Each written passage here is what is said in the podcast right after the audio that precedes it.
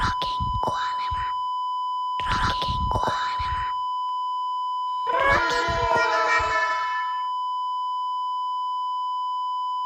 Rakkaat kuulijat, tervetuloa Rokin kuolema podcastin pariin. Ollaan saatu Matti Riekki takaisin pelipaikoille eli äänityskoppiin. Tervetuloa Rokin kuolema podcastia eli sinun omaa podcastiasi nauhoittamaan Matti Riekki. Kiitos paljon Jukka Hätinen. Olen niin sanotusti back from the grave. Tai jos nyt ollaan ihan tarkkoja, niin kyllä kai tässä niin haudan partaalla lähinnä ollaan tällä hetkellä, ettei nyt ihan sataprosenttinen vieläkään. Hän on siis Infernon päätoimittaja Matti Riekki. Minä olen Rumpan päätoimittaja Jukka Hätinen ja vielä tuolla peränurkassa istuu Soundin päätoimittaja Mikko Meriläinen. Moi. Moi. Täysissä sielun ja ruumiin voimissa. Mutta jos Matti saa sanoa vielä sen verran, niin anteeksi nyt kun tulin sotkemaan teidän hommat. Oli niin kiva ollut vissiin viimeksi kahdestaan. Että. Oli tosi kiva kyllä. Oli, oli kyllä kiva. Oli, oli. Eli, eli anteeksi. Ei mitään. Kokeillaan, että miten tämä nyt menee kolmesta. Mutta tässä on maailmalla ja Suomessakin tapahtunut monen moista, ihan jos puhutaan kulttuurin kentästä. Ja sen takia päätettiin, ettei oteta suurennuslasin alle mitään yksittäistä aihetta tänään, vaan rikotaan tätä meidän perinnettä ja yritetään tykitellä läpi yksittäisiä ilmiöitä ja aiheita. Katsotaan, miten onnistuu. Onnistumme siinä. Ja äh, alkusanoina vielä sanon, että festarikesän ylikuumeneminen on yksi tämmöinen ilmiö, jota olemme hikikarpalot otsalla seuranneet ja nyt se niin kuin alkaa konkretisoitumaan, eli ensimmäiset festarit on peruttu tulevalta kesältä, mutta tämä on semmoinen asia, mihin me ja kesä kokonaisuudessaan, mihin paneudumme sitten tulevassa jaksossa vielä ennen kesää tarkemmin, mutta polkastaanpa tämä jakso käyntiin nostamalla mestarit pöydälle. Ai, että ei areenalle, vaan pöydälle. Mestarit pöydälle. Niin siinä on totta, se areenasanahan nyt oli kielletty, että – Saanko mä avata tästä nyt sanaisen arkku, niin kun te olette kuitenkin eri mieltä, niin te voitte niin tavallaan opponoida. Hauska oletus, mutta tehdään näin. niin. tota, jos nyt sivutetaan se seikka, että, että tämä koko kuvio tästä nimiasiasta tuntuu tämänhetkisessä maailmassa aika saakelin turhanpäiväiseltä, niin kyllä mua niin vähän ihmetyttää se, että miksi tähän alun perin lähettiin tätä, tähän koko hommaan. Koska kyllähän se Mestarit Areenalla nimi niin, kuin niin vahvasti niihin neljään sälliin viittasi, että tota, olisi jotenkin kuvitellut olevan näiden tämänhetkisten leidienkin edun mukaista keksiä jotakin uutta tämän tilalle. Mitä te sanotte? No kyllähän mä näen, että ton nimenkäytön perusteet on ihan varmasti siinä sen brändiarvossa ja nostalgia-arvossa, eli tota, sillä on jo niin kuin olemassa oleva nostalgia-arvo ja sitten äh, luultavasti Warnerin ajatuksena on ollut sitten elvyttää tämä perinne ja kyllähän mun tulkinnan mukaan ei tämä tule jäämään niin kuin viimeiseksi neljäksi mestariksi nämä uudet mestaritkaan, että kyllähän tässä niin kuin haetaan varmasti tämmöistä franchisea tästä. Ja jos tämä asia olisi hoidettu etenkin Warnerin osalta tyylikkäämmin, eli että hommat olisi ensin sovittu niin kuin kuntoon ja sitten vasta lähdetty, lähdetty tota asioita viemään eteenpäin, niin Si- silloin olisi hyvin ymmärtänyt tuon Mestarit Areenalla nimenomaan nimen käytön, koska se olisi ollut musta niin semmoinen ihan hyvä, suoraselkäinen, rohkea statement, että okei, Mestarit Areenalla tehtiin aikoinaan tällaisella äijäjoukolla, nyt tehdään tämmöisellä niin kuin neljällä tosi kiinnostavalla naisartistilla, niin se olisi ollut ihan silleen selkeä suora statement, mitä se olikin, mutta sitten se vesittyi sen takia, että tuli nämä, nämä riidat tähän. Että kyllä mä tykkään siitä nimenomaan se tuosta näkökulmasta, että se nimi on täsmälleen sama. Joo, ja mä vähän väännän sanat suoremmaksi kuin sinä, eli mun, munkin niin kuin kuuma ote tästä aiheesta on se, että tämä on täysin turha kohu, joka olisi ollut vältettävissä ja tässä nyt näkemässämme loppuratkaisussa ei ollut kuitenkaan järjen hiventäkään. Niin, sinänsä siis mestarit kiertuen nimenä, eihän se ihan hyvähän sekin on. Että tämä välikohu tässä oli naurettavaa. Mua on hykerryttänyt myös se, että, että se kohu nousi nimenomaan tästä Mestarit Areenalla asiasta, koska muistatteko esimerkiksi, että kun ää, Pepe, Kirka, Pave ja Hector esiintyivät tällä tämän konseptin puitteissa Olympiastadionilla, niin mikä keikan nimi oli? Se oli, mä voin kertoa, ei tarvitse miettiä. Se oli Mestarit stadionilla. Ja sitten kun he esiintyi uuden vuoden keikan, kun vuosi tuhat vaihtui, niin se oli mestari, mestareiden millennium. Aivan, eli siis se bändin nimihan onkin tavallaan ollut mestarit, jolloin tämä nykyinen uusien mestareiden nimi on lähempänä sitä alkuperäistä Ja siis mestarit tämähän ei ole kuin- kyllä bändin nimi tämä Mestarit Areenalla. No kai Että se e- on tulkintakysymys. Että ehkä se on enem, enemmänkin niin kuin tavallaan sen tapahtuman Niin, nimi. ja brändin nimi, mutta Niin. niin. tämä on varmaan tulkintakysymys. Mä ymmärrän sitäkin näkökulmaa, että sitä ajatellaan nimenomaan bändin nimenä, jolloin se, sen kaappaaminen uusiin tarkoituksiin näyttäytyy kyseenalaisena. Mutta siis tähän takaisin tähän niin kuin naisteemaan, niin musta niin kuin sekin vähän harmittaa tässä tota keskustelussa, että kyllä mä väit- väitän, että aika iso osa tästä porusta tuolla etenkin keskustelupalstoilla tai kommenttiosioissa on liittynyt siihen, vaikka ehkä suoraan, mutta hyvinkin selvästi rivien välistä luettavissa, että se on nimenomaan naiset, naisartistit asialla. Ja tulee semmoinen fiilis, että tässä niin kuin sitä kautta dissataan tätä. Joo, eihän toi rajoittunut pelkästään sinne kommenttikenttiin, että kyllähän tota, esimerkiksi Lasse Norres päästeli lehtienkin sivuilla semmoisia vähätteleviä kommentteja siitä, että kuinka, kuinka Pavella pysyi kitara kädessä ja sävelsi hienoja biisejä, että mitenkäs nämä tytöt Oi Jeesus. mutta, tota, mutta sitten tuosta myös yksi huomio, mikä, mitä ei, on vähemmän käsitelty, niin on tämä niin kuin Warner-kulma tähän asiaan. Eli, eli miksi mestarit areenalla tässä uudessa tulemisessa ei esimerkiksi voinut olla Elli Haloo mukana, koska hän on Sonyn artisti, mm. tai Anna Puu, koska hän on Universalin artisti. Eli varsinkin niin kuin jos, jos tästä kaavaillaan tämmöistä vaikka joka toisen pikkujoulun kiertuetta, että tulee ö, mestarit rock-editio tai rap-editio, niin kyllähän toi se, että se on Warnerin omistuksessa se nimi, niin se rajaa sitä, että ketä me voimme kutsua mestareiksi. Joo, ja kuten Jukka, sä tota, uuden Infernon kolumnissa ö, osuvasti pistitkin, niin tota, sehän on päiväselvä asia, että hevimestarithan kyllä tulee jossain vaiheessa. Mutta millä, millä nimellä ja täsmällisellä nimellä ne sitten nähdään, niin tota, Toivottavasti nimellä Heavy-mestari. hevimestarit olisi kyllä ihan, ihan ok. Mutta mulla on vielä se, että liian vähän, kyllähän niin kuin ansaitsee se, että aina kun mestarit areenalla nostetaan esiin, niin on tärkeää muistuttaa myös siitä Mestarit Areenalla CDn kannesta, joka on niin hieno, Kyllä. hieno tämmöinen millennium-estetiikan kulmakivi, eli mestareiden kuvaa on venytetty sille, että Tämä heidän on tavallaan pää- litistetty sille. niin litistetty tai venytetty niin. tälleen niin kuin, vertikaalisessa suunnassa, niin tota, heidän päänsä näyttävät semmoisilta pitkulaisilta. Kyllä. Tämä on Niin- siis aivan käsittämättömän upea seikka, mikä jokaisen kuuntelijan pitää nyt virkistää muistiinsa ja käydä googlettamassa. Kyllä. On, on, ja samalla voi käydä katsomassa myöskin Timo Rautianen ja Trio Niskalaukausyhtyeen muinaisia ö, promokuvia, koska niissä on käytetty tätä samaa metodia. Rautiaisen Timohan oli luvannut silloiselle kuvaajalle jokaisesta menetetystä kilosta jaloviinapullon, ja niitä kiloja sitten lähti aika hyvästi siitä, siitä kuvasta, ja se on, se on nimenomaan se on sellainen niin pitkulaisen näköinen. Löytyy kyllä varmasti pienellä Google-haulla, ja, Ja nyt- naurattaa edelleen. Kuulijoille kerrottako, että tämä Rokin kuolema podcastin promokuva niin ei ole litistetty Joo, ei. yhtään. Olemme oikeasti juuri niin Niin, hoikkia kuin va, kuvassa va, siis nimenomaan toisinpäin, eli kamera lisää 10 kiloa. Mutta tästä mestarit kohusta vielä se, että enpä muista, että olisi noussut kohua 21 vuotta sitten, kun Toni Halme julkaisi Mestarit salilla albuminsa. Aivan.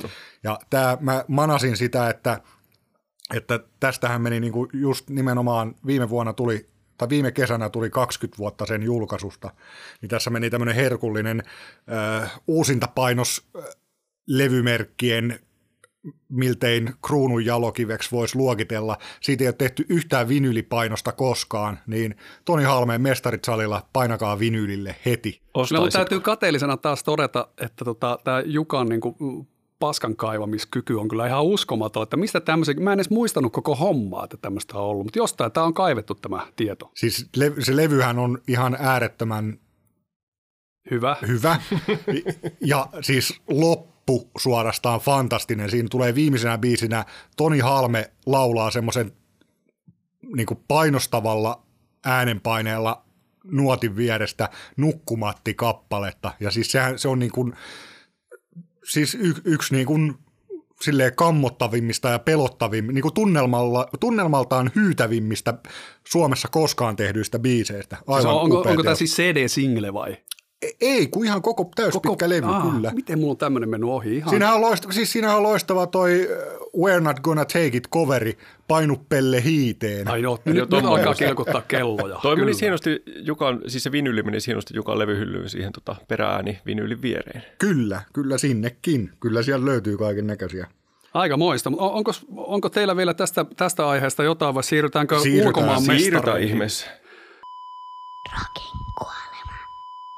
Joo, ulkomaan mestareista ja, ja äh, siis pyytettömästi voi sanoa, että semmoisista on kyse kuitenkin joka tapauksessa, niin tota Pink Floyd niminen yhtye palasi tässä äh, hyvän tekeväisyys singlen merkeissä ja kohteena on totta kai Ukraina, mihin äh, kitaristi David Gil- on ihan niin kuin suku, ei sukujuuria, vaan kytkyjä joka tapauksessa sinne suuntaan. Ja tosiaan, oliko se nyt miten monta vuotta? 30 vuotta on niin kuin edellisestä Sitä luokkaa joo. 94 taisi olla tota Division Bell. Niin, Niin, jos ei nyt lasketa sitä sitten tässä välissä tullutta Pink Floydin viimeistä levyä, että, mutta siinähän ei ollut sitten... Niin ne biisit oli sitä 94 vuodelta peräisin. Niin, sa- myös, kyllä. kyllä, kyllä. Niin.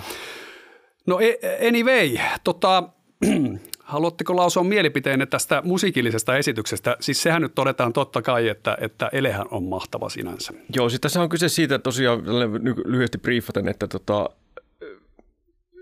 mikä tämä kappale on. Tässä on tämmöinen ukrainalaisrokkari, boombox yhtyeen rokkari Andrei Klyvnuk, miten liian lausutaankaan, joka sitten tota YouTubessa teki tällaisen, siis hän on nyt sotimassa siellä ja tota, teki tällaisen YouTube-video, jossa laulaa tämmöistä, tämmöistä tota, uh, mitä, mikähän se on, joku maailma, ensimmäisen maailmansodan aikainen tämmöinen hymni, jota hän siinä laulaa, ja sitten tota, kaveri oli jollain tavalla Gilmorin tuttu, ja tota, siitä sitten tämä idea lähti, eli Pink Floyd teki kappaleen, jossa sitten samplätään tätä Andreen laulua.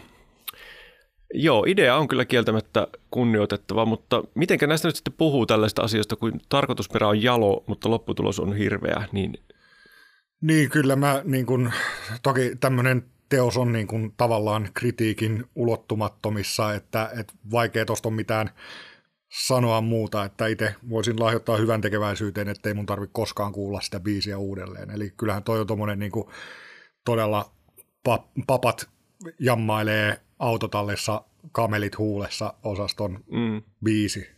Miettikääpä nyt, kun tässä aletaan kuitenkin niin puhua sen verran ikääntyneistä kavereista, että ei tässä kauan enää musiikkihommissakaan heiluta, niin minkälainen tilaisuus tässä olisi ollut niin Roger Watersin ja David Gilmorein ne sotakirveet vihdoin ja viimein haudata.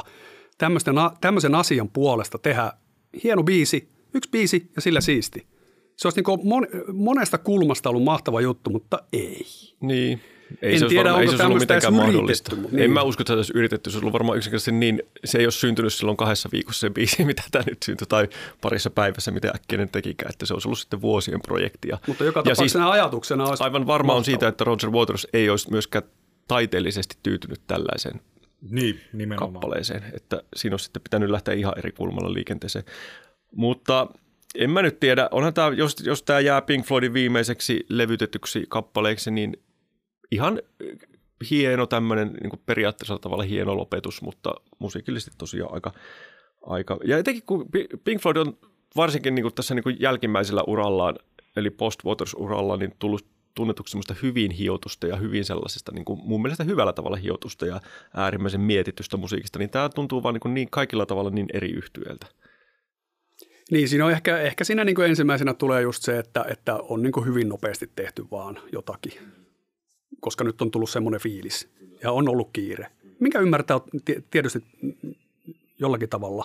Niin. Mutta silti, kun itsekin pidän, niin kuin, mä voin sanoa, että pidän David Gilmorea niin kuin maailman hienoimpana kitaristina. Sitä mm. ei ylitä, ylitä mun mielestä kukaan, niin no okei, kyllähän se kitarakin siellä soi, sille ihan mukavasti ja näin, mutta kun on se jotenkin niin surullinen kuunneltava tämä kappale joka niin. tapauksessa. Että ei, ei sille maha mitään, vaikka kuinka ajattelee sen tarkoituksen kautta. Kyllä. Siis tässä on tietenkin Pink Floydin nimi otettu sillä tavalla hyvällä, hyvässä mielessä käyttöön, että olisi kuulunut tietenkin julkaista Gilmore featuring Andrei Kylnyk.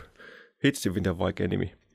Mutta tota, sitten kun se Pink Floyd-nimi otettiin siihen, niin totta kai se lisää niin paljon sitä huomioarvoa kappaleelle. Mikä sitten lisää mukana, sitä, mukana myös. No on totta kai, Mm, mm. mutta siltikin niin lisää sitä huomioarvoa niin paljon ja sitä kautta sitten sitä rahaa, mitä tähän tarkoitukseen kerätään, niin tulee entistä enemmän. Kyllä. Mutta se sallittako. Rockin kuolema. Tota, mitäs muuta? Siis Ukrainan nimissähän on tässä niin tehty kaikenlaista hyvää myöskin Suomessa. Jotain hyvän tekeväisyyskeikkoja on järjestetty ja, ja, tota, ja levyjä tehty. Ensimmäisenä, ensimmäisenä tulee mieleen tai ennen kaikkea tuo WeJazz-levyyhtiön sampleri, joka, joka ja digitaalisena... Mäkin, mäkin ostin sen, niin kuin tässä aiemmissa jaksoissa on tullut todettua, niin en ole mikään suuren suuri niin kuin jatsin tuntija. Ja, ja totta kai näissäkin levyissä on aina se tarkoitus niin kuin päällimmäisenä, eikä se nyt tarvitse olla sen ostettavan tuotoksen sillä tavalla mitenkään erikoinen, mutta tässä nyt sattuu olemaan vielä semmoinen paketti, vieläpä aika massiivinen, oliko se kaksi ja puoli tuntia peräti musiikkia, niin saa aika hyvän kuvan kyllä siitä Lafkan tarjonnasta. Ja, ja kyllä ihan niin kuin nautin sen kuuntelemisesta. Et siinä mielessä erittäin, erittäin hyvä pakkaus. Toinen label-sampleri, mikä nyt on vasta tulossa, niin toi öö, psykerokkilafka Pelagos on julkaisemassa tuplakasettia niin kuin hyvän tekeväisyyteen. Siellä on muun muassa suomalaisista bändeistä edustettuna toi Enfin, eli entinen Mr. Peter Hayden, mutta, mutta se on tosiaan upeassa tuplakasettiformaatissa semmoisessa, että se, niin kuin ne kasetit on siinä kotelossa päällekkäin, eli semmoinen klassinen tuplakasetti keissi. Aivan, Hieno. niin kuin räjäyttööt julkaisi jonkun, levy, jonkun kasetti Joo. tällaisessa. Metallipuolelta on tullut aika paljon tämmöisiä UG-puolen julkaisuja, jotka on niin hyvän tekeväisyyteen suunnattu. Ja sitten ö, Epitaph ainakin julkaisi kokoelman, joka kylläkään ei tarjonnut mitään niin kuin erityisesti uutta ilmeisesti, että se on vaan niin kuin kokoelma biisejä, Niin, kyllä jotka mä- ar- artistit on luovuttanut kaikki, kaikki tuotot sitten eteenpäin ja näin. Niin kyllähän tässä niin kuin monesti, että ei, ei tämä nyt ole ehkä niin kuin se keino löytää uutta musiikkia tai näin. Toki semmoisenakin niin kuin Matin tapauksessa, että jos jatsa alkaa kiinnostaa sen kautta, mutta, mutta ensisijaisesti on niin kuin valjastaa Totta brändi ja nimi hyvän tekeväisyyteen. Mutta Mutta sanotaan näin, että ei se ainakaan haittaa, jos siitä saa myös ei, niinku ei, tiet, ei, tietenkään, ei sisältöä. tietenkään, mutta esimerkiksi Pink Floyd tuskin saa kovin monta uutta fania. Mutta, mutta on, on, on niin kuin mielissäni seurannut esimerkiksi sitä, kun ukrainalainen metallibändi Jinjer tota, teki näitä hyvän tekeväisyyspaitoja, joita oli, muistaakseni viimeisin päivitys heiltä oli 20. päivä maaliskuuta, jolloin oli kerätty näillä jo 130 000 euroa, siis niin kuin puhasta Joo. tuottoa. Ja sitten nyt alkaa olla jo sen verran paljon aikaa, että varmaan summa on aikamoisesti kasvanut sen jälkeen. Eli siinä vaiheessa oli 11 000 paitaa myyty. Ite, itekin tilasin kyllä.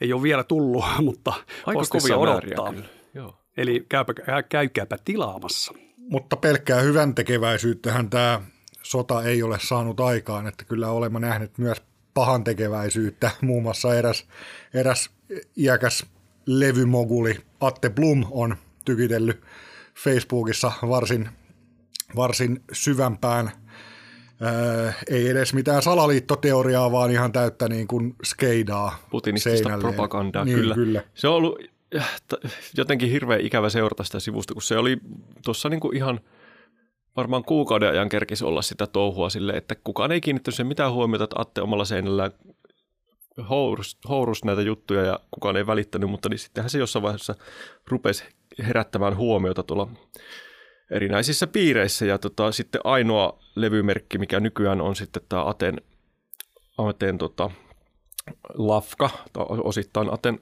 omistama, niin joutui tekemään tällaisen, tai siis tietenkin heidän kuuluikin tehdä tämmöinen statement, missä he irtisanoutuvat täysin Aten mielipiteistä.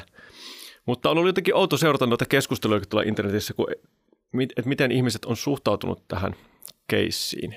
Siinä on jotenkin hirveän varovaisin sanan käänteen olla liikenteessä ja myöskin silleen niin kuin, että kaikki on vähän vaikeina tämä asia edessä. Niin, no, on, kyllähän se antakaa on, jo- vähän jotakin esimerkkiä. Te olette niin paljon aktiivisempia Facebookin käyttäjiä kuin itse, että mä en ole itse kun käynyt jotain pikkusen vilaseen, että mitä siellä nyt on ollut ylipäänsä sitten, niin kuin, siis nä- näitä, ei ehkä väitteisiin tarvi mennä, mutta näihin, näihin reaktioihin.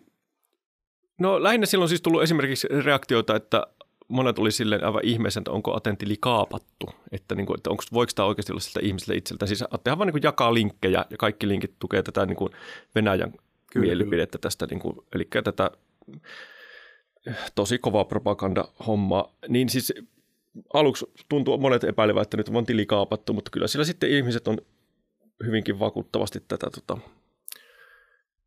ilmaiset, että ei tässä mitään ole kaapattu, että kyllä tällä niin kuin ihan oikeasti kaveri näitä postaa. Selvä. joo, se- tästä nyt ei mullakaan sen enempää ole. Niin Mitäpä kuin- tuohon paljon voi sanoa. niin, niin, kyllä. Niin. Ja vähän surullista, että niin kuin hieno, hienoa perintöään tahrataan nyt tämmöisellä sekoilulla. Kyllä, se siinä ehkä on, tai siis surullistahan se lähinnä. Niin, Niin, kyllä, niin. kyllä. Rockin kuolema.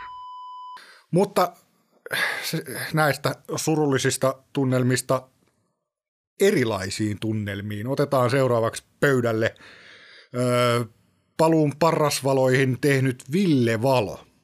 Hän julkaisi singlen ja lähtee mittavalle kiertueelle ja siltä pohjalta. Minkälaisia ajatuksia tämä Villen biisi Love Leading sai aikaan teissä?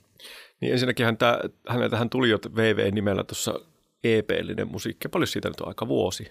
Pari vuotta, Pari jotakin vuotta, joo. semmoista. Mun piti itse asiassa ennen tätä meidän suoraa lähetystä tarkistaa tämä tieto, mutta miten tämä EP oli? Oliko se tota, hänen yksin tekemää myöskin kautta No kun se, homma oli siinä, että tai Villehän tosi taitavasti tätä mediatilaa myöskin kontrolloi ja silloinhan ne biisit ilmestyi, hän ei antanut mitään lausuntoa eikä yhtään haastattelua asian tiimolta, eikä siinä myöskään ollut niin mitään oikein tietoa, että mistä on kyse. Joo. Ja nyt kun tuli tämä uusi single ja kiertueen julkistus ja albumin julkistus, niin nyt hän on sitten antanut korkean profiilin haastatteluja Hesarille No okei, nämä Ilta-Sanomille. EPn biisithän oli tota, ö, sanotaan semmoista aika perus niin kuin myöhempien aikojen him-meininkiä. Ei, ei mitenkään niin kuin, ei pahempaa, mutta ei mitenkään niin erityisen riemastuttavaankaan, vaan lähinnä tuli semmoinen fiilis, että no saapas nähdä, mitä seuraavaksi tulee. Mutta nyt tuli sitten tämä, tämä sinkkubiisi ja no kyllä kai se on pakko sanoa, että tota, pettymys valtasi mieleen. Että se on tavallaan niin kuin siellä on ne semmoiset miehen tavaramerkit on hyvinkin olemassa, vaikka se kokonaisvaikutelma on yksinkertaisesti vaan jotenkin vähän, mitä sanaa tässä nyt käyttäisi, Jukka keksi sanaa. Kämänen. Ei- Niin, niin kä- kämänen ja käppänen ja just se, että tämä on niinku, jos, jos joku artisti keltanokka kyselee, että miksi tarvisi jotain ulkopuolisia tuottajia tai ö, sessiomuusikkoja tai jotain, niin mä voisin soittaa tämän biisin niin kuin referenssitapauksena, että tämä kuulostaa siltä, että nyt on itse puuhasteltu ja sitten se on sillä hyvä. Joo, ja siis ne, lähinnä nimenomaan se tuotannollinen puoli siinä, siinä tökkää, että se biisihän sinällään oli tavallaan ihan linjassa niiden e- edellisten kanssa, että semmoista niin kuin ihan, ihan ok Joo. tavaraa. No, No, mut- Mutta sitten taas kun ajattelee, että kysy, on, kyseessä on kaveri, joka on niin kuin, niin kuin, tai jonka bändi vastaa niin kuin omassa, omassa maailmassa yhdestä sen parhaista biiseistä, Sleepwalking Past Hopeista, ja sitten niin kuin miettii, että tässä on se tekijä ja kuuntelee sitä, vaikka se on tyhmää tehdä tämmöistä vertailua, mutta kun ei sitä voi paetakaan, niin se kyllä sitä niin kuin vähän miettii, että missä tässä nyt mennään oikein. Niin, mutta kappale on varmasti riittävän hyvä. Ainakin se on saanut hyvin huomiota ja tota, se on niin lähellä sitä him-maailmaa, että, että se perustelee sillä sen olemassaolonsa. Ja koko tämä kuviohan nyt on niin selkeästi tuommoinen niin nostalgia-painotteinen, se koko kiertue tulee olemaan varmaan enimmäkseen niin him-biisejä soitettuna, mikäli kokoonpano sitten tulee olemaankaan.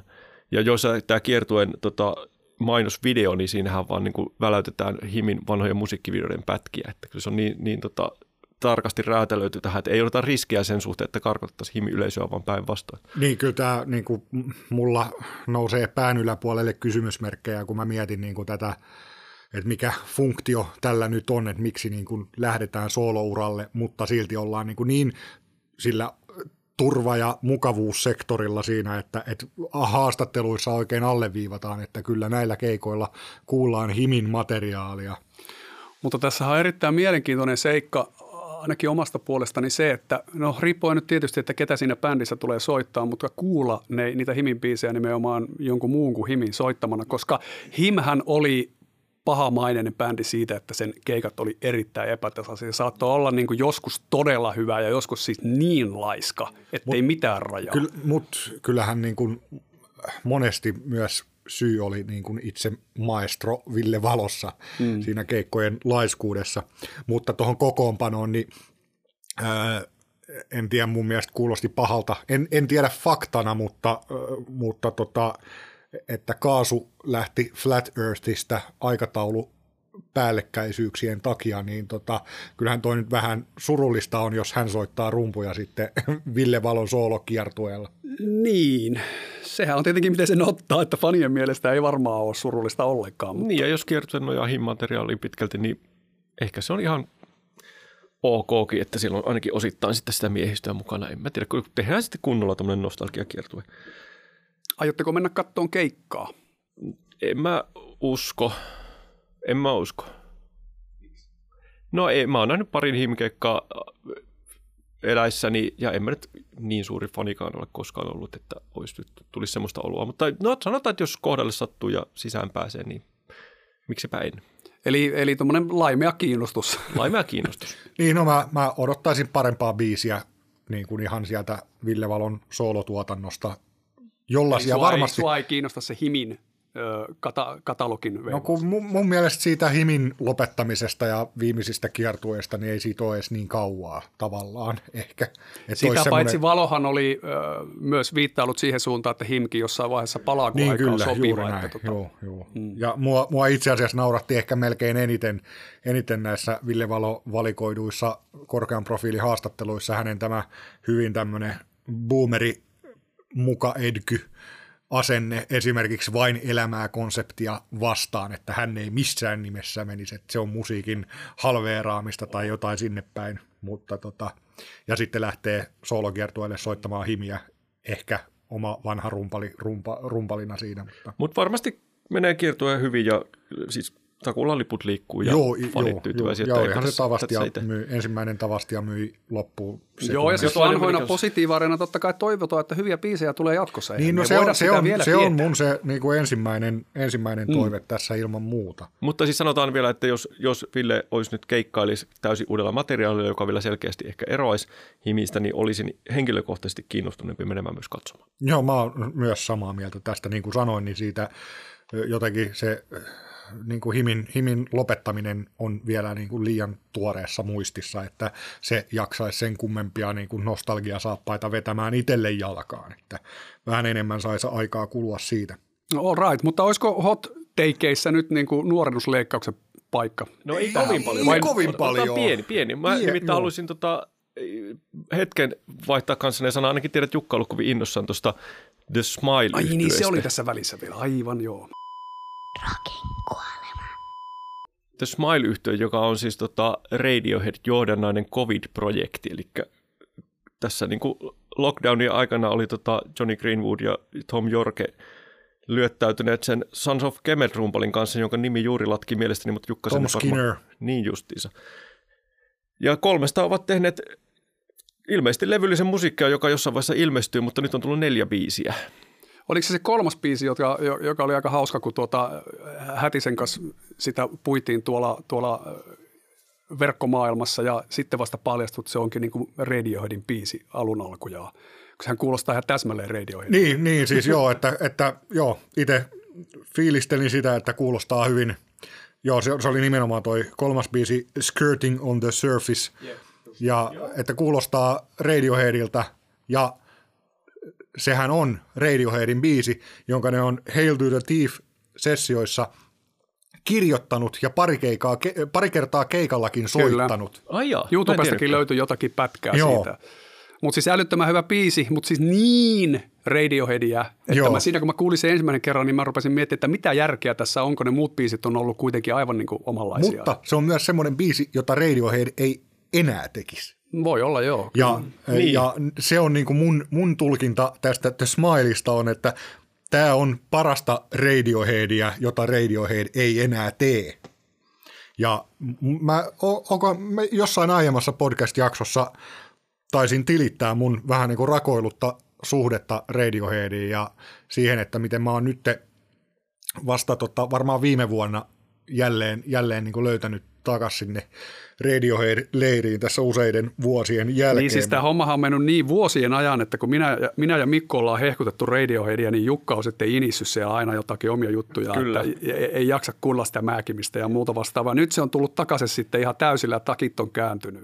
Kyllä, kyllä. Et mä, siinä kävi tämmöinen joku tietty, tietty tota, ö, raja ylittyi joko niin kuin siitä, että, että on aikaa kulunut tarpeeksi tai, tai jotain muuta. Mutta Radioheadia vanhaa sellaista, tai siis 20 vuoden takasta sellaista on kuunnellut paljon. Mä jotenkin en nyt edelleenkään kyllä kauheasti jaksa sitä niin kuin ysäri Radioheadia kuunnella.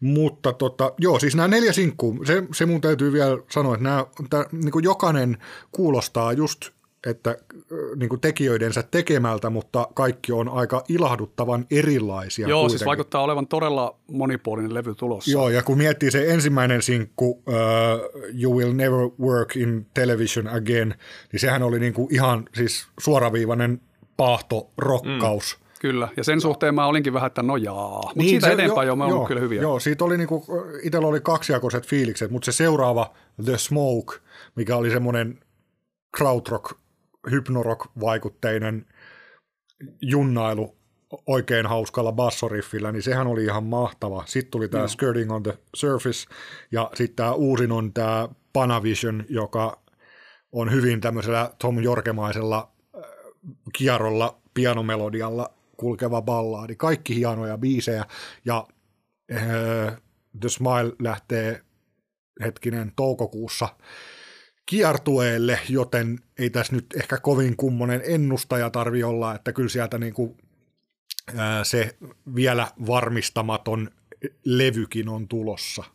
Joo, itseni ehkä olen yllättynyt suur, eniten tässä siitä, että tota, mä lähtökohtaisesti suhtaudun aina hyvin skeptisesti ihan vaan niin kuin empirian pohjalta, että kaikkiin tällaisiin projekteihin tai jo, jonkun bändin laulajien uusiin projekteihin, uusiin bändeihin, ne on melkein aina järjestään jotenkin paperilla kiinnostavia, etenkin jos on useista eri yhtyeistä koottu tyyppejä ja sitten, ja sitten lopulta osoittautuvat aika yhdentekeviksi. Niin tämä vaikuttaa ihan aidosti kyllä siltä, Niin, mutta onko, onko tämä nyt varsinaisesti, voiko tämä laskea niin kuin sivuprojektiksi, koska tota Radiohead on kuitenkin niin, kuin niin pienellä liekillä toiminut tässä, että voisiko tässä nyt puhua ihan puhtaasti uudesta bändistä? Eiköhän tämä ole sivuprojekti. Tämä on kato nyt covid-ajan jotain ajankulua ollut ja sitten tota, kyllähän sieltä nyt uutta Radioheadia Ni, tulee taas. niin siis mä, mun on myös vaikea nähdä, että The Smile tekisi kakkosalbumin, että kyllähän tämä on niinku selkeästi mun mielestä tämä albumisykli plus keikat plus festarit tyyppinen projekti.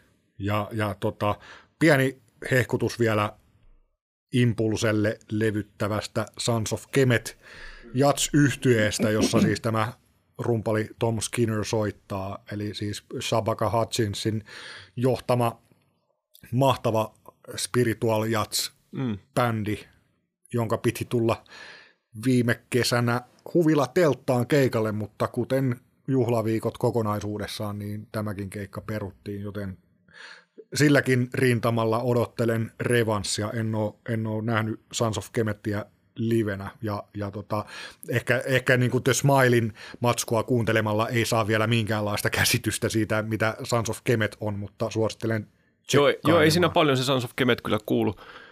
Itse on nähnyt livenä ja tykkään kovasti bändistä. Ja on siis tota, hauska, just kun Shabaka Hutchinskin on niin kuin semmoinen tyyppi, joka tuntuu seilaavan siellä niin kuin jatsin maailmasta ihan minne, sitä ei niin kuin tavallaan kiinnosta se jatsi-genre-rajojen niin kuin määrittely millään tavalla, niin sitten tämä Sons of Kemet on selkeästi semmoista ehkä kauimmas sieltä jatsmaailmasta menevää hyvin sellaista helposti lähestyttävää menevää musiikkia. Rockin kuolema.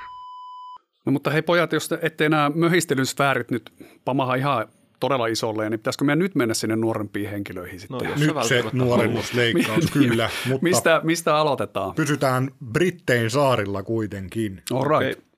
Tai vielä tarkemmin Brittein saarten pienellä Isle of Wightil, Whitein saarella.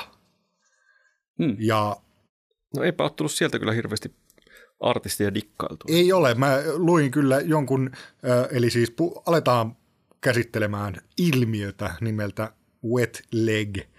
Ja luin just jonkun haastattelun, missä he, he tota, mainostivat, että se Isle of Wightin musaskene on tosi eläväinen, mutta, mutta tota, jotenkin sit, En mä tiedä, samalla, niin no, mutta samalla sitä luonnehdittiin tota, tämmöiseksi äh, niin kuin peräkyläksi, johon kaikki rantautuu niin kuin vuosia myöhässä. No mutta tämähän sopii älyttömän hyvin tähän Wetlegiin, koska tota, kyseessähän on siis bändi, joka, joka veivaa tämmöistä, mulla tuli ihan älyttömästi mieleen ysärisuosikkeja, kuten Elastikat ja Breedersit ja Verukasaltit ja tämmöiset bändit. Ja se, tehdään aika, sehän on aika niin kuin täsmälleen semmoista tavaraa. Joo. Niin e- ei mulla nyt ihan, ihan hetkeä ole kyllä vastaavaa niin kuin tyylisuuntaa tuuttaavaa no. yhteyttä tullut. Mä taas on, niin sitä, kuuntelin tätä ja olin silleen, siis tykkään tosi paljon, mutta huomasin vaan ajattelevan, niin kuin, no vähän aikaa sitten arvioin Soundin ton Yard Act-nimisen bändin levy, ja sitten siinä just kirjoitin sitä, että tämä on just sitä musiikkia, mitä niin kuin britit tekee, sillä kun ne päättävät, että no perustaako bändiä, mitäpä mennään soittamaan, kun suomalaiset menee, niin alkaa soittaa semmoista molli-iskelmärokkia, niin Briteissä aletaan soittaa tällaista. Että Just tätä niin post-punk-johdannaista, missä on vähän sellaista puhelaulua päällä ja sitten vähän kulmikkaita ry- rytmejä. Ja No kita- elastika. Niin, niin aika, kyllä. aika pitkälti. Mutta tavallaan, että se ei ole missään vaiheessa katkennut se Briteissä se perinne. Että siellä on niin koko tasaisesti ollut sieltä niin kuin jostain Gang of Fourista Fallista lähtien niin kuin aina tällaisia bändejä.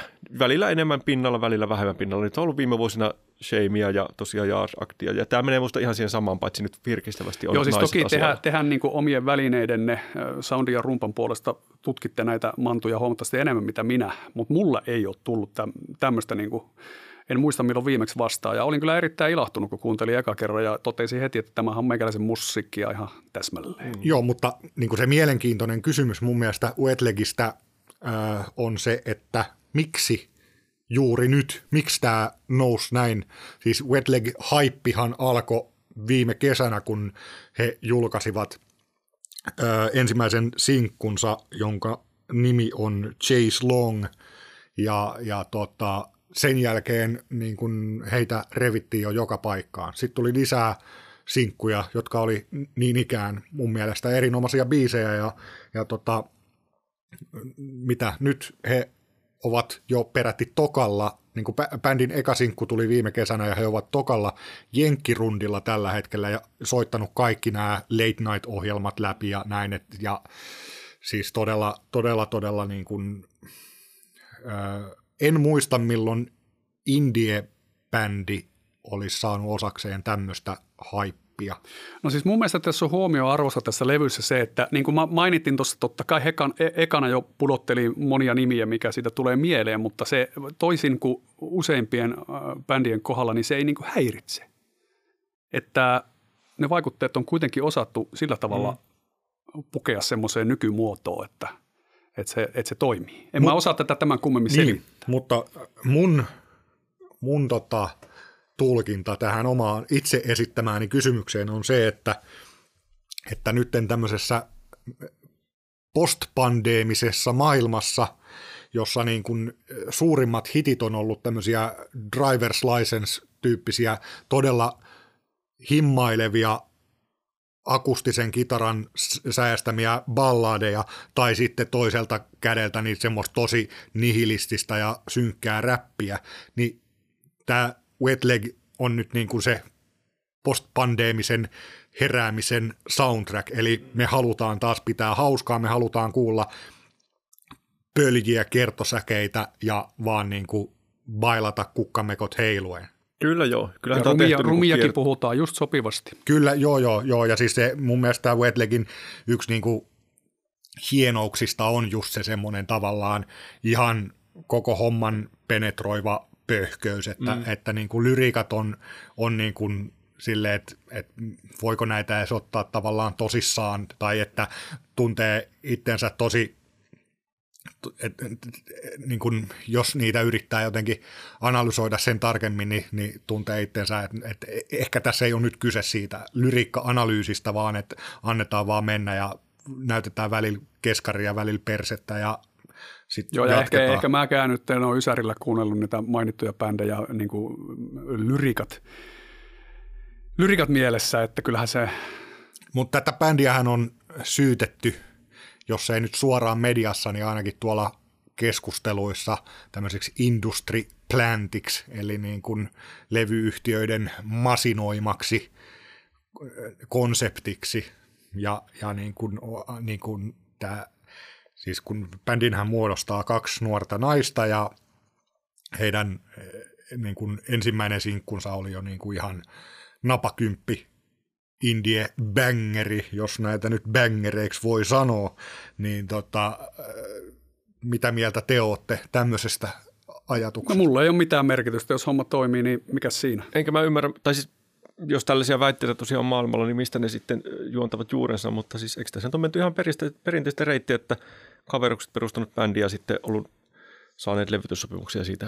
Mikä tässä niin on se Tämä, tämä niin möhi, möhi sitten aina ne virsi, että pitää niin kuin 30 vuotta siellä kellarissa niin. Niin kuin kerätä niin, hometta kyllä. ennen kuin saa olla suosittu, niin se on niin kuin käsittämätön oh, nykymaailmassa. Tämä bändin, bändin tota perustamistarinahan on niin kuin ihan yhtä, yhtä paras kuin kaikki muukin tässä bändissä. Eli siis nämä kaverukset olivat olleet Idolsin, Idles yhtyeen keikalla ja sen jälkeen mennyt Isle of Whitein maailmanpyörään ja siellä maailmanpyörän kopissa sitten äh, keikan jälkeispähkinöinä alkaneet vaan niin kuin laulaa toisilleen jotain niin kuin hetken laulua ja siitä oli sitten syntynyt. Toki kyllä kuulostaa niin keksityltä tuo tarina, mutta tota, Niin, no, mutta ymmärrän, miksi, no, miksi saattaa tulla tämmöisiä industry Joo, mutta tavallaan äärimmäisen niin. realistinen ja uskottava Joo, joo, si- joo, joo mutta niin. onko liiankin uskottava Sit, sitä? Mutta ei silloin, niin kuin sanottua, niin ei mitään väliä. Ei mitään Jos väliä. toimii, niin, niin kyllä, kyllä. Mutta siis on tosi ilahduttavaa ja kyllä mäkin tuossa James Long sinkusta jo tykkäsin kauheasti ja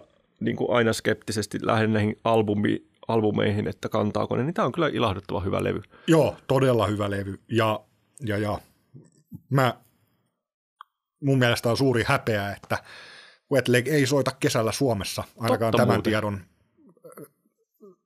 varassa, missä nyt olemme. Jotenkin mulla ei ole sellainen mielikuva, että soittaa, mutta eihän ne tosiaankaan soita. Mutta pistetäänkö vielä muutama astetta nuoremmaksi ja harpataan tuonne Amerikan, Amerikan puolelle. Eli, eli siellä nyt on omanlaisessa ilmiö sitten Kaliforniassa 11-17-vuotiaista tytöistä koostuva Linda Lindas. Ja tota, heidän debyttialbuminsa Growing Up on just julkaistu ja tota, jos ei se nyt varsinaisesti mikään niin kuin mestariteos ole, niin kyllä se aika riemastuttavalle tuulelle saa, kun sen läpi kahlaa. Ja tässähän täytyy nyt mainita tämä tota, video, mistä bändi tuli aika tunnetuksi, oliko se nyt viime vuonna? Joo, viime vuonna. Eli rumpalihan oli siihen, vai, siihen vaiheeseen vielä kymmenvuotias. Ja tota, tyypit soittaa siis Los Angelesin kirjastossa Racist Sexist Boy nimisen biisinsä livenä. No, sitä voi tietty miettiä, mitä se kertoo maailmasta, että kymmenvuotiaat laulaa tämmöisiä biisejä, mutta tota, joka tapauksessa äh, aika mainio meininki, vai mitäs sedät sanoo? No öö, joo, toi kyseinen biisihän on ihan mainio. Vähän yllätti, kun se levy tuli, että sehän oli siellä, jos ei viimeisenä, niin ihan sinne loppupuolelle sijoitettu. Niin oli jo. Kyllä, mutta se, sekin niin kuin selvisi kyllä sitten kuuntelemalla levyä. Että kyllähän se on sitten se etupaino lastattu sitä semmoista hyvin paljon popimpaa, popimpaa ja sliipatumpaa niin kuin purkkapunkkia – ja, ja, ja mulla niinku omat kyyniset hälytyskellot alkaa soida aina, kun mä luen tämmöisiä, että Flean, Tom Morellon, mm. Thurston Moorin, Kathleen Hannan ja Hayley Williamsin hehkuttama ilmiö, niin mulla, mulla tota, ristit kääntyy väärinpäin ja näin poispäin, mutta, tota, mutta jännittävä tässä on se, että, että tota, ollaan muistaakseni tämänkin podcastin puitteissa käsitelty joitain levyjä, niin kuin pop-levyjä, joissa tämä niin kuin pop-punkin revival kuuluu. Ja silloin molemmat miehet rinnallani ovat tuskissaan vaikeroineet täällä, kuinka he eivät voi sietää tämmöistä ja nyt kuitenkin tässä forma- tai tässä muodossa niin tämä, tämä esimerkiksi Matille toimii yllättävän No mutta en mä, siis mä, mähän kuulen tuolla tavallaan, okei siellä on sitä ihan popimpaa laitaa, mutta mähän kuulen tuolla tavallaan semmoisen niin pehmonalle versio L7 ennemmin kuin siis niissä sanotaan keski, keskikovissa biiseissä, kuin ennemmin kuin mitään poppunkkeja. Ja sittenhän siellä on esimerkiksi tämä nimibiisi Growing Up, niin sehän on ihan, ihan Pixies tota, mm. rippausta jopa, voisi sanoa näin osaltaan, että ei tämä nyt ihan puhasta pop-punkkia kyllä minusta ole. No joo, ei kyllä mä oon vähän joka linjoilla tässä, että kyllä mä niin itse olin tuohon albumiin vähän silleen, että no ei tämä nyt, tämä ei taas lunastanut sillä tavalla kuin toivoin. Ilmiönä riemastuttava ja onhan tämä niin kuin No siis kolme kautta viisi se albumi, ei, ei siinä Tälle mitään. Keika, mutta, keikalle menisin kyllä ilomielin. Mm.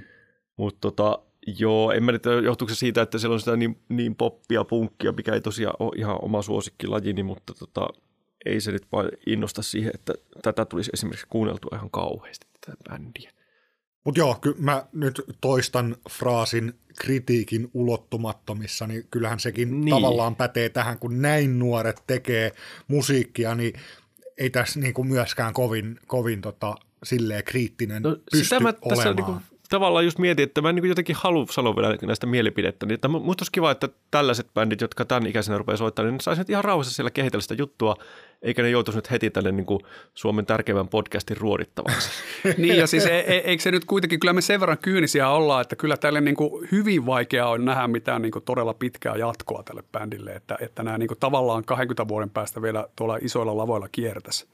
Että niin se voi olla, että kyllähän... niin kuin... Tavallaan niin kuin tässä vaiheessa, kun näin isolleen päätyy, niin, niin kyllä se niin kuin väistämättä rupeaa sammuttaa sitä, sitä touhua jossain vaiheessa, mutta toivottavasti on väärässä. Niin juuri se, että mm. jos se olisi mennyt sille eri kautta se kaari, niin sitten se kaari voisi olla myös pidempi, mutta ei kyllä. tiedä tietenkään, mitä niin, se käy. Ei tiedä. Mä toivon kaikkea hyvää ja että, että niin kuin se kaikista kiukkusin kausi on vielä tulossa heillekin. Jep. Mutta mennäänkö raivokkaasti eteenpäin ja palataanko Suomeen? Joo. No joo, mennään Suomeen. Rockin kuolema. No, puhutaan Stone Statues-orkesterista. Voisiko Jukka vaikka esitellä vähän, mistä on kysymys? Öö, en. No Mikko sitten, mä oon tässä no, tuntuu, voin... höpissyt niin paljon niin viimeisten niin, minuuttien Matti, aikana. Matti, Mattila on puheenripuli, kun se ei päässyt viimeksi ääne. Tota, voin mä nyt kertoa, siis Sakara Recordsin uusin sainaushan tässä on kyseessä. Oikein verevä rock-trio, jonka debyttialbumi nyt tämän jakson ilmestyessä taitaa olla jo pihalla tai ainakin tulossa. Vai tuleeko samalla viikolla? No kuitenkin, no niin, kuitenkin. Tässä ihan... Jännä, hyvin paljon kehuttu bändi. Mattihan hehkutti tätä, tämän tota keikkaa joskus meidän varhaisissa podcasteissa ja uskon, että livenä itse en ole nähnyt, mutta uskon, että on kyllä tota, aika energinen ja hyvä, hyvä bändi. Tämä on jännä. Tämä esimerkiksi tulevan soundin levyarviossa ylistetään kamalan paljon tämä levyä. Itsekin tykkään sitä levystä – mutta samalla mä niin näen siinä enemmän semmoisen niin kiinnostavan yhtyön, joka on toivottavasti lunastaa ne lupauksensa jossain vaiheessa. Tykkään tosi paljon siitä yhtyöstä sen takia niin kuin henkilökohtaisesti, että siinä jotenkin yhdistyy raikkalla tavalla semmoinen se metallipää, mutta ennen kaikkea siinä on semmoista niin kuin jopa, jopa vähän 70-lukulaista rock, rock soundia kitaroissa ja hyvin semmoista riisuttua Telecaster-ränkytystä. Ja siis tämä kyseinen keikka, jonka mä näin viime syksynä, niin sitähän jäi niin kuin todella hyvän meiningin lisäksi mieleen se, että niin kuin samaan ajatukseen mahtuu Lynyrt, Skynyrt ja Rage Against the Machine, ja sitä ei ole kyllä monesti tapahtunut elämässä. Täällä levyllä ne ei tule sillä tavalla, mm. se, se on, se on niin nimien pudottelusuhteen aika hankala se levy, että, että, ja, ja sehän kertoo vaan siitä, että tämä bändi niin kuin riittävästi kuulostaa omalta jo tässä vaiheessa.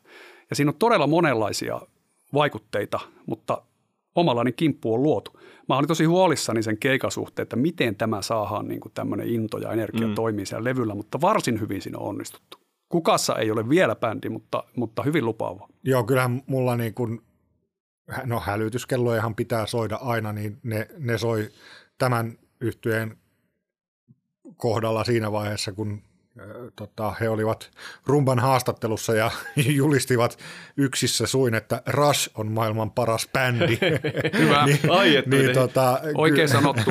Ei se ma- maailman paras ole, mutta oikein hyvä bändi. En ole samaa mieltä, mutta aivan mahtava mielipide kuitenkin suht nuorilta kavereilta. Kyllä, joo joo, mutta siis tämä nyt oli toki niin kuin, ei oikeasti he, hälytyskellot soineet tässä, vaan, vaan niin kuin, heillä on niin kuin rockin historia sillä lailla hallussa, että he osaa sieltä poimia niin kuin mielenkiintoisia palasia, että se levyllä on vaikea tosiaan niin kuin laittaa nuppineuloja tiettyihin vaikutteisiin, mutta nimenomaan toi tuommoinen 70, 70-luvun rokki ja sitten kyllä mä kuulen paljon semmoista 90-luvun niin kuin vaihtoehto, Mm, niin kuin raskaampaa vaihtoehtorokkia Kyllä. tässä näin. Että, sitä, että jos yksi joku lokero pitää heille laittaa, niin se semmoinen ysäri vaihto, raskaampi vaihtoehtorokki. Mutta mä oon Mut hei, sam- saanko tähän väliin sanoa, kun mulla tuli nyt mieleen. Kun sä sanoit tuosta, että kuuluu se tavallaan se, että on niin kuin hallussa rockhistoria tai miten sä nyt sanoitkaan, niin, mm. niin tähän liittyy semmoinen huvittava seikka, kun nämä, meillä uudessa lehdessä on haastattelussa tämä bändi. Ja tätä laulaja Jennaa on monessa yhteydessä verrattu Björkkiin osin. Niin Oho. hän tunnustaa tässä haastattelussa, että hän ei ollut kuullut Björkistä koskaan siinä vaiheessa, kun hänelle oltiin tullut sanomaan, että, täydyt, että sun täytyy olla niin iso fani. Joo. Ja tämä, tämä oli niin kuin, mun mielestä se oli mahtava tunnustus. Oliko Jukalla joku Nämä on kesken? nuoria hahmoja, yli, vähän yli pa- parikymppisiä, ja täytyy antaa siitäkin tunnustusta, että antoivat erittäin hyvän haastattelun. Okei, Kuinka no usein hyvä. sitä tapahtuu Niinpä. näin nuorten, nuorten tyyppien yhteydessä? Ei juuri ikinä. niin, Tai Mut- kenenkään. Mutta tuossa niinku Stone, Stone Statuesin levystä, niin itse on myös sitä mieltä, että, että tota, kyllähän ö, debyyttilevyksi ihan hyvä, mutta ö, kyllä mä toivoisin, että sitä omaa ö, linjaa löytyy vielä enemmän ja uskon, että tämä on semmoinen bändi, jolla niinku parhaat päivät on vasta edessä. No siis todellakin, ja tämä levy on äänitetty 2020. Niin, aivan, niin, aivan. Että ne on, ne on siitä lähtien tehnyt varmaan jo niin kuin miljoona biisiä, että todella mielenkiintoista nähdä, mihin Ja on, on tuossa toi laulaja, en mulle siis tullut mieleenkään Björkki kyllä, mutta siis se Jenna, se on tosi hyvä laulaja, siis hirveän hyvä ääni. Ja sitten Ja plus vielä, että, että tota, aika niin kuin monella tapaa siis eh, tunnistettava ja persoonallinen tapa sekä lausua että laulaa. Ehkä joillekin, itsellekin pikkusen vielä tökkii, että siinä on semmoista, semmoista kulmikkuutta, mikä ei ehkä ole ihan luontevaa siinä laulussa, mutta tota, Ja nainen ei myöskään ollut soittanut bassoa ennen kuin liittyy tähän bändiin sen pari vuotta sitten, tai mitä se nyt olikaan, muutama vuosi sitten. Okei, okay. ja nykyään veivaa tuolla aika niin suvereenilla otteella ja laulaa samaan ja aikaan. julistaa, että, tota, Rush on maailman paras bändi. niin, että on tässä niin paljon sellaisia piirteitä, että ei, ei, ei voi muuta kuin, niin kuin, niin kuin ihastella. Joo. Tota, lisää uutta kotimaista voitaisiin käsitellä. Nyt ehkä tota, tämän hetken suurimpia suomalaisia ilmiöitä, olisiko sen, sen vuoro? Kyllä, joo. Eli Pehmo Aino. Oikeastaan melkein voisin sanoa ö, alkuvuoden isoimmaksi yllätykseksi sen, Mm. että tästä Haluun takas mun perhoset biisistä tuli näin iso hitti. Eli siis sehän on tällä hetkellä singlelistan ykkösenä ja ö, Spotifyn päivälistan ykkösenä ollut jo ö, toista tai ehkä kolmatta viikkoa, että, ja, ja biisi on striimannut kohta sen kaksi miljoonaa Spotifyssa, eli, eli tota, aika yllättävää. Ja sen voimihan koko EP on kivunut albumilistan kakkoseksi, mikä on kyllä vielä yllättävämpää, koska EPD ei pitäisi sinne mennä. Niin mä tässä näen kyllä risuja tonne IFPin, eli Suomen virallista listaa ylläpitävän tahon suuntaan laittaisin. Mikä että- tässä nyt oli se peruste, että sinne pystyy ylipäänsä nousemaan EPllä? Onko se se sama, että Emma ehdokkaaksikin voi nousta jotenkin, jonkun tietyn laskukaavan perusteella? Siis siinä on minuuttimäärä ihan, Minuutti- 25 joo. minuuttia. Joo. Aha, okei, Joo, okei, minuuttimäärä. Ja siis tähän niin kuin, hauskimpia tämmöisiä, tai laun, lainausmerkeissä hauskimpia on ollut tämä, että MC Taakibörstan PA 2001 oli ää, vuonna, hetkinen, se julkaistiin vuonna 2000, niin se oli silloin singlelistalla, ja nyt kun siitä tuli uusinta painos joitain vuosia takaperin, niin se oli albumilistalla. Eli harvinainen julkaisu, kun se on ollut, se sama julkaisu on ollut sekä, sekä tota albumi- että singlelistalla. Mutta Pehmo Aino, öö, tällä hetkellä kiertää Vestan kanssa ja tavallaan Vesta on jotenkin koen, tosi looginen kiertuekumppani hänelle, että kyllähän niin kuin ää, Pehmo Ainon musa on huomattavasti niin kuin, minimalistisempaa ja pelkistetympää, ehkäpä Pehmeämpää. pehmeämpää, ää, mutta tota, Itse asiassa mun mielestä aika lähellä monella tapaa sitä, mistä- Vesta lähti. kyllä, joo. Tai todellakin lähellä. Mutta, mutta tota, tähän niin kuin, ö, halun takas mun perhoset. Mä jo silloin, kun se biisi julkaistiin, niin kiinnitin huomioon siihen, että se on aika hienosti sanottu mun mielestä. Joo, se niin on kuin, totta. Että mm. tota, ö, siis tässä on niin kuin nähty, nähty paljon tosi tosi niin kuin keskinkertaista rakkauslyriikkaa suomalaisessa popissa tänäkin vuonna, niin toi on jotenkin aika semmoinen tosi kauniisti sanottu juttu. Ja se on varmasti se syy, minkä takia se on alkanut TikTokissa leviämään. Niin kun siellä rakastetaan ratsastaa sydänsuruilla ja sitten kun se paketoidaan vielä ää, muuten kuin kaikista niin kun, ää, itsestään selvimmin, niin kyllähän se puhuttelee ja leviää siellä.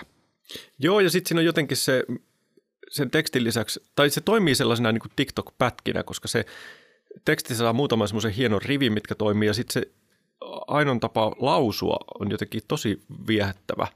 Mä en tiedä, onko siinä mukana sitä vielä, että varmaan on sitä, kun hän on Oulusta lähtöisin, ja semmoinen niin kuin, sitä kautta tulee itsellekin semmoista lisää semmoista tota, viehätystä siihen, mutta myöskin laulutyyli, niin jotenkin hyvä lauleja, mutta siinä on semmoinen hyvin persoonallinen tapa. Kyllä.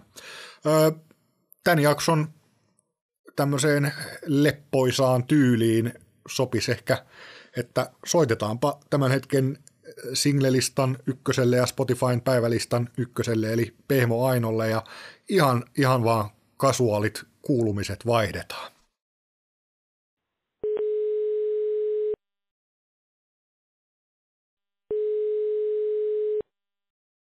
Pehmo Aino, tervetuloa Rokin kuolema podcastiin. Moi. Sä sanoit maaliskuussa Rumban haastattelussa, että jos sulla olisi oma podcast, se käsittelisi maailman katsomusta. Sanoit, että voisit höpötellä, miltä maailma susta näyttää. No, ää, nyt sulla ei käsittääkseni vielä ole omaa podcastia, mutta nyt oot podcastissa vieraana, niin miltä maailma just nyt tänään susta näyttää? Uh, no, tänään maailma näyttää aika hyvältä ja aurinkoiselta vihdoinkin. Tuntuu, että mulla on tullut hirveän inspiraatiopuuska tässä viime päivinä ja mä oon kirjoiteltua paljon, niin se on ollut aika kivaa. Eli uutta musiikkia, kun syntyy? Joo, Ö, haluun takas mun perhoset ö, striimaa kultaa näinä päivinä. Oliko levyyhtiössä ennen julkaisua puhetta, että näin saattaisi käydä? no ei ole ollut kyllä. Miten toi, miten toi biisin vastaanotto on tuntunut, tai miltä se on tuntunut? No se on yllättänyt ainakin ihan valtavasti, joka on ollut tosi siis uskomattoman hienoa. Tosi silleen jännittävää. Se oli vielä semmoinen biisi, että mä mietin sen EPn kohdalla, että olisiko siihen tuo biisi vai yksi toinen biisi. Ja sitten päädyttiinkin tuohon, niin sitten se onkin kiva, että siitä on sitten niin kuin, tykätty. Minkälainen tämä toinen biisi, mikä siihen ei sitten päätynyt? Onko, se, onko tarkoitus julkaista se? Joo, se on kyllä tulossa. Se on vielä tulossa silleen, joo, joo, se on tulossa seuraavaksi kenties jopa. No, jos nyt karistellaan se biisin vastaanoton aiheuttama yllätys pois, niin tota, mitäs, mitä sä niin kuin itse, mikä sun tulkinta on, että miksi se on vastaanotettu noin upeasti? Ää, no ainakin, jos niin kuin, mä toivon, että, että se on sen takia, että se on jollain tavalla, tai ainakin siinä, kun siitä oli semmoinen ähm, niin kuin TikTok-trendi-asia, niin sitten, että siinä jotenkin laitettiin niitä sanoja. Niin mä toivon, että ne sanat on jotenkin niin kuin sitten silleen, että ihmiset on pitänyt niistä. Niin mä uskon, tai niin mä ajattelen. Myös niin kuin tuotannon lisäksi, tai just tietenkin. Mm. Sä oot kiertänyt Vestaa lämmittelemässä. Miten keikat on tähän, tähän mennessä sujunut? Tosi hyvin, tosi kivasti. Tuntuu, että oppii koko ajan lisää. Mi- minkälaisia opetuksia? Sori kun keskeytin, mutta tartun, tartun heti tohon. Eikö joo, siis tota, no esimerkiksi sille ihan niin teknisiä juttuja, vaan että miten, miten tämmöinen kierto jotenkin niin hoidetaan ja kuka hoitaa mitäkin asioita ja niin kuin tuommoisia juttuja, mm. yleisiä, yleisiä juttuja, niitä oppinut tosi paljon. Ja sitten, um, sitten myös, myös ihan sille e- esiintyminen tai niin kuin, niin, niin sitäkin mm. oppii tietenkin. Onko tota keikkakohtaisesti ollut omassa esiintymisessä sitten sun mielestä eroja? Joo, on. Minusta tuntuu. Jossain paikoissa on sille vähän enemmän niin kuin jännitellyt jotkut asiat kuin toisissa paikoissa. Mutta sitten niin. Mä olin itse Seinäjoella katsomassa keikkaa. Miten se meni sun mielestä? Uh, no se meni aivan mukavasti. Silloin mä kyllä jännitti paljon. Mutta ei se haittaa. Joskus mä, sekin, sekin on sellainen asia, minkä oppinut hyväksyä silleen, että, että on erilaisia päiviä esimerkiksi. Ja joskus on jollain fiiliksellä, joskus enemmän jollain toisella fiiliksellä, eikä se niinku haittaa mitään. Ettei se keikka ei välttämättä aina tule olemaan just samanlainen, vaikka sen toi, vaikka toivoisi No, sulla on pari keikkaa vielä tätä Vestan kanssa kiertuetta jäljellä, esimerkiksi justiinsa loppuun varattu tavastia. Mainitsit tuon jännityksen äsken, niin kuinka paljon asteikolla yhdestä kymppiin täys tavastia jännittää? No sillä kyllä kymppi heti, kun sitä jotenkin harhautuu vahvasti miettimään. mutta, mutta sitten yhtä aikaa mä muistaa, että siellä on siis paljon kuitenkin vaikka mun ystäviä, niin, niin sehän on tosi kiva. Tai siellä on myös sille aika vahva semmoinen tuki jotenkin yleisössä. No mä säästin kaikista vaikeimman kysymyksen nyt viimeiseksi. Ja, ja tota, me ollaan tässä podcast-jaksossa käyty, käyty aika laajastikin tota, tuoretta musaa läpi, niin kysytään sulta nytten suosituksia. Suosittele meille jotain uutta tai tuoretta tai edes hyvää musiikkia. Ah, voi. Um, no tota, nyt mä oon kuunnellut uh, Nelma Uun tota Aaltojen kuohu biisiä aika paljon, joka on toi sinkku tulevalta albumilta. Ja sitten äh, FN uudelta tota, albumilta mä oon kuunnellut kanssa aika monia kappaleita. Esimerkiksi kannan sit. Sillä on tosi hienot sanat. Hyvä. Kiitoksia Aino. Tämä oli tässä. Kiitos paljon. Heippa. Moi moi. Rockin kuolema. No heippa vaan Jukallekin.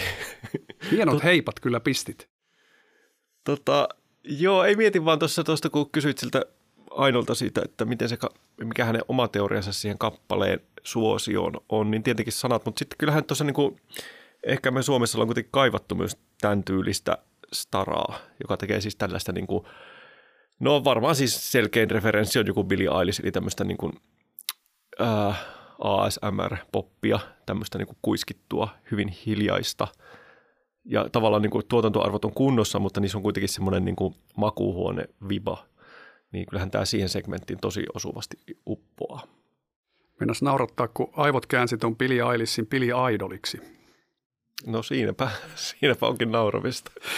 No joo, mä, mä sanon tuosta Pehmo Ainosta sen verran, että EPllähän on siis useampiakin biisejä kuin tämä mainittu, mitä, mistä tässä on nyt puhuttu. Ja tuota, siellä on lopussa mielestäni erittäin onnistunut mukaelma suojelusenkeli kappaleesta. Ihan, ihan kun kuuntelin sitä, niin täytyy oikein hiljentyä, että onpas, onpas siihen saatu tunnelmaa. Joo, ja mä tosiaan näin, näin tota Seinäjoen rytmikorjaamolla Pehmo Ainon Vestan lämpärinä ja keikka päättyi tähän suojelusenkeli-biisiin ja, ja siis kyllähän se oli niin kuin, ää, no Aino on puhunut haastattelussa tästä hänen, että asiat jännittää paljon ja vaikka studiossa hän ei pysty olla enemmän kuin yhden ihmisen kanssa samaan aikaan ja näin.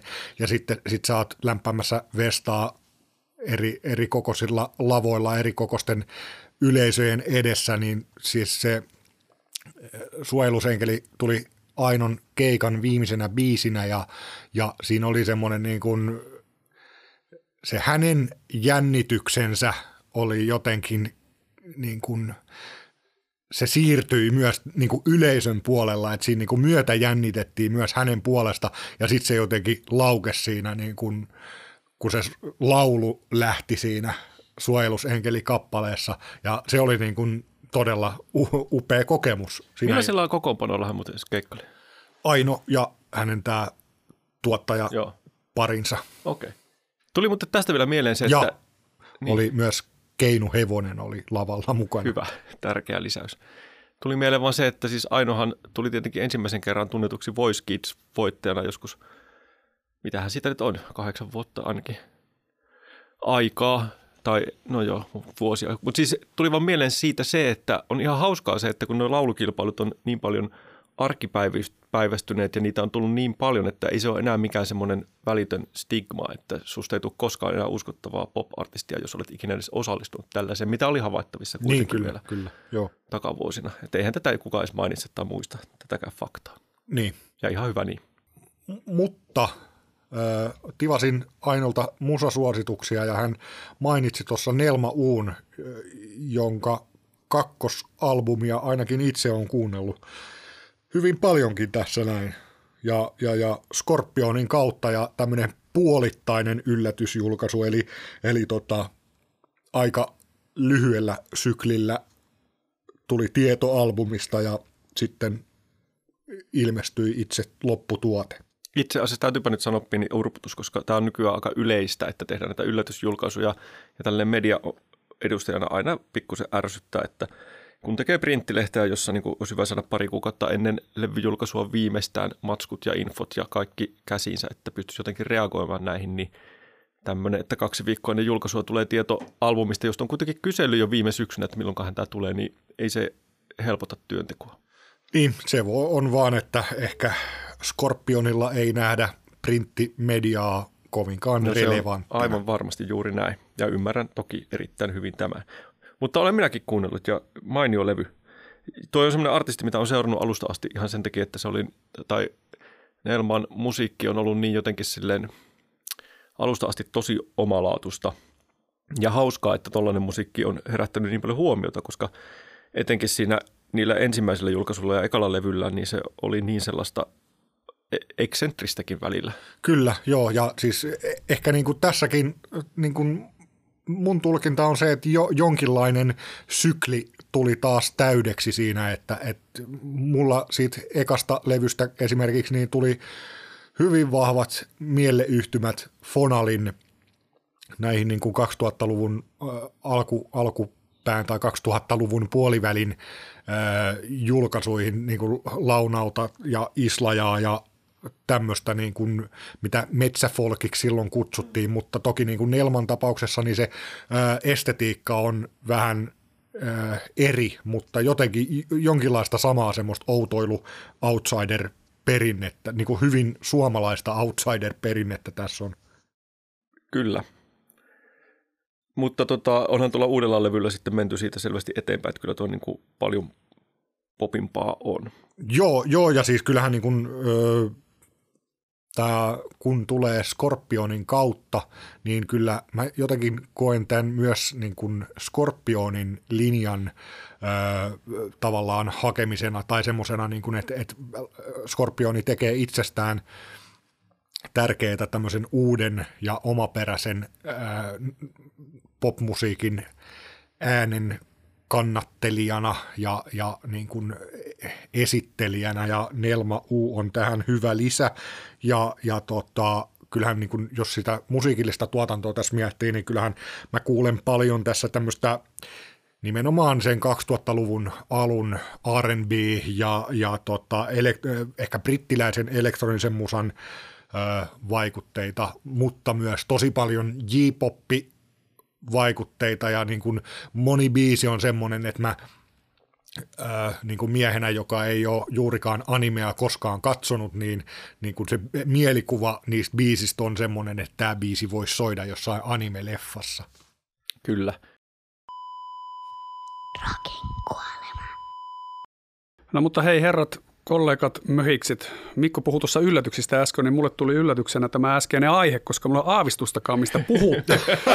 Vo- Voitaisiko me puhua nyt tähän loppuun kuitenkin jostain, mistä mekäläinenkin ymmärtää jotakin? Voidaan, mulla on, siitä, mulla on ehdotus. Mennään takaisin möhisosastolle en antaisi itselleni anteeksi, jos ei hehkutettaisi tähän loppuun vähän tota rakasta kansallisaarettamme surrur yhtyettä, johon Matillakin on läheinen kosketuspinta. No Matti, miksi surruria pitää hehkuttaa? No lähdetäänpä nyt siitä, että mik- mikäs vuosi se oli, kun me oltiin tuota siellä Puntalassa kumpikin viihtymässä. Onhan siitä jo vuosikausia aikaa. On sitä ehkä kuin viitisen vuotta. No joka tapauksessa se oli tämmöinen itselle tämmöinen eräänlainen kulminaatiopiste sururin suhteen, kun mä oon niin aina ollut tietoinen bändistä ja, ja sen hyvyydestä ja näin, mutta silloin kun mä näin sen niin ekaa kertaa livenä, mä ymmärsin, että ei jumalauta, että tämä on ihan täysin meikäläisen hommia tämä, että miksi, miksi ihmeessä en ole t- tähän niin tutustunut paremmin. No sen jälkeen olen tutustunut ja hankkinut kaikki levyt, mitä saatavilla vaan on ja tuota, nythän ollaan sitten ihan uudessa levyssä, jolla onkin mittaa aika, aika muhkeasti. Oliko se 70 kolme neljä minuuttia? Jotain sellaista se on, ja onkohan tämä nyt jo kahdeksas surur täyspitkä. Sitä luokkaa taitaa olla kahdeksas. Mit, mi, mitä sä tuota... Sanopas muuten se levyn nimi nyt. No eihän ulko- minä muista, en muista sitä edes tässä, tässä suoran Minä lähetyksen sanon, jännityksessä. No niin. Entisyydellämmeköön Väärin meni. hän. Väärin Ei. meni. No miten? En Jotakin mä, sinne- mä vaan oon tuomarina tässä punakynän kanssa. No Okei, sinne mä- päin kuitenkin. Mä muistan sen nyt. Entisyydestämmekinkö hän? Jätkä lunttas. Voi olla. Mutta sanopas nyt ihan rehellinen mielipide tästä levyn mitasta, että tota, kantaako? Just passeli. Hyvä mit- Mutta siinähän, ei- ei- mittaahan tulee hirveästi siitä, että siinä on se yksi. Baarikeskustelu. Joo, siinä on kaksi pitkää semmoista instrumentaalibiisiä, jotka lisää sitä mittaa tosi paljon. Ja molemmat mun mielestä toimii sinne, siis äh, on, on, joo, onhan se liian pitkä, tai siis vaikea väittää vastaankaan, mutta ei mua haittaa. Siinä on niin paljon hyviä biisejä ja sitten ne jotenkin vaan korostuu sieltä niiden Ja siis sururissahan on tämmöistä tietynlaista, no tässä on vaikka se suunnitelma tietokonepeliksi biisi, joka on Mm, pitkä biisi, upea. niin tota, siinähän on semmoista samanlaista kiinnostavaa, semmoista niin päättymättömyyden tunnetta, kun vaikka Neil Youngilla on niissä joissa, on. jotka kestää ikuisuuksia, ikuisuuksia, ikuisuuksia, mutta silti ne niin kuin vaan toimii. Niin mä tykkään siitä älyttömästi ja esimerkiksi tämä kyseinen biisi ei ole lainkaan yht, niin kuin liian pitkä. Niin, ja kyllähän niinku, jos nyt surrurin äh, alkuajat on ollut kulmikkaampaakin meininkiä, niin, niin nyt, nyt niin kuin näillä viimeisimmillä, tai ehkä olisikohan se mun kirjoissa lähtenyt siitä ihmisiä nurmikolla levyltä, niin siihen on tullut semmoinen, niin kuin, jopa siihen niin kuin kuun, kuuntelupuolelle on tullut semmoinen kiireettömyys tai semmoinen, että se, se on vaan musiikkia, mitä sitten kuunnellaan ja kuunnellaan. Niin ja se on myös samalla niin, että kun Surrurilta tulee uusi levy, niin no Surrurilta tuli nyt uusi levy. Että ei, ei, ei mulla on hirveän vaikea tä, tähän, tästäkään nyt tehdä vertailua tavallaan niin kuin aiempiin ja näin, että Mutta mä oon jotenkin hämmentynyt edelleenkin, vaikka tässä on tosiaan nyt viimeiset kolme levyä ollut myöskin soundille. Ehkä johtuu osittain myöskin sitä soundin paranemisesta, että se bändi on ruvennut kuulostamaan jotenkin vähemmän, vähemmän jotenkin autotallilta kuin joskus. Niin tota, yllättää aina se, että okei, että tämä niinku, ihmiset noteraa tämän bändin. Kun mä oon tottunut siihen, että Surur on semmoinen, että se on niin, niin jotenkin lo-fi-kamaa ja niin omituista ja ei sitä oikein kukaan tykkää. Ja sitten yhtäkkiä huomaakin, että okei, aina kun tulee Sururin uusi levy, niin sitten yllättävän laajasti sitä intoillaan Pekka Laineen radio-ohjelmaa myöten. Niin, siis kyllä mä, mä näkisin tämän nimenomaan siinä niin kuin bändin ää, tarinassa ja, tai niin kuin siinä, että sitä asiaa on tehty tarpeeksi pitkään. Se on nimenomaan aluksi kiinnittänyt tietyn porukan huomion ja mm. sitten toki näillä niin kuin mun mielestä niin kuin musiikillinenkin anti on mennyt semmoiseen helpommin tajuttavaan muotoon. Tai, niin kuin, että, että sitä, on, sitä on helppoa ja vaivatonta kuunnella ja silti se on ihan äärettömän palkitsevaa ja hyvää. Mm. Joo, va- vaikka siis tota, itse rakastuin Sururiin silloin, kun tuli se kakkoslevy Uurnapölyjen paluu 2007. Niin tämä itse tämä uusi, tai nämä uusin levy ja ehkä pari edellistäkin on yllättävän lähellä sitä levyä, koska sehän on semmoinen hittilevy. Siinä on todella, soundeltaan aika paljon niin kuin vaatimattomampi, mutta siinäkin on todella tarttuvia melodisia puuttuu muuten biisejä. kyseinen LP, jos joku myy, niin ottakaapa yhteyttä. Niin Rockin kuolema Mutta at sitten sen jälkeen, kun se Urnapölyt levyjen jälkeen, niin Sururhan teki niin kuin aikamoisen täyskäännöksen ja julkaisi sitten sen Surur-nimisen albumin, joka on taas aika niin kuin, jopa minunkin mielestä kuuntelukelvoton siis sekä soundeltaan että biisimateriaaliltaan todella vaikeasti lähestyttävä. Että niin kuin meni jotenkin täysillä sinne niin kuin jonnekin marginaaliin. Ja sitten sieltä taas kavunut levylevyltä ja nyt ollaan taas aika hitikkässä mate- materiaalissa. Mut yksi yksi tota semmoinen niin surruria määrittävä tekijä on tietysti sanotukset. Ja niissä mm. on se erikoisuus, että, että ne tavallaan niin kuin se sanotus elää koko ajan. Se voi mennä ihan mihin vaan. Että siinä ei, niin kuin, niissä ei ole semmoista niin totuttua muotoa.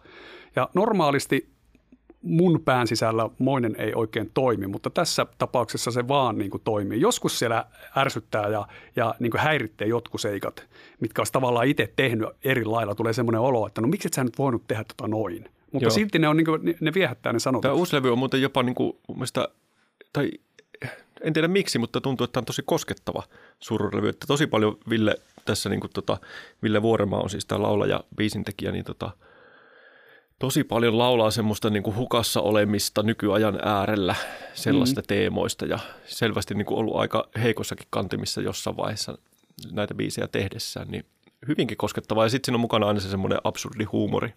Hyvä yhdistelmä. Joo, samoilla linjoilla ja, ja nimenomaan absurdi ja sitten paikoin, niin kuin Mattikin sanoi, niin myös, että se on vähän semmoista abstraktiakin, niin kuin, että välillä saattaa pudota kärryiltä ihan tosissaan.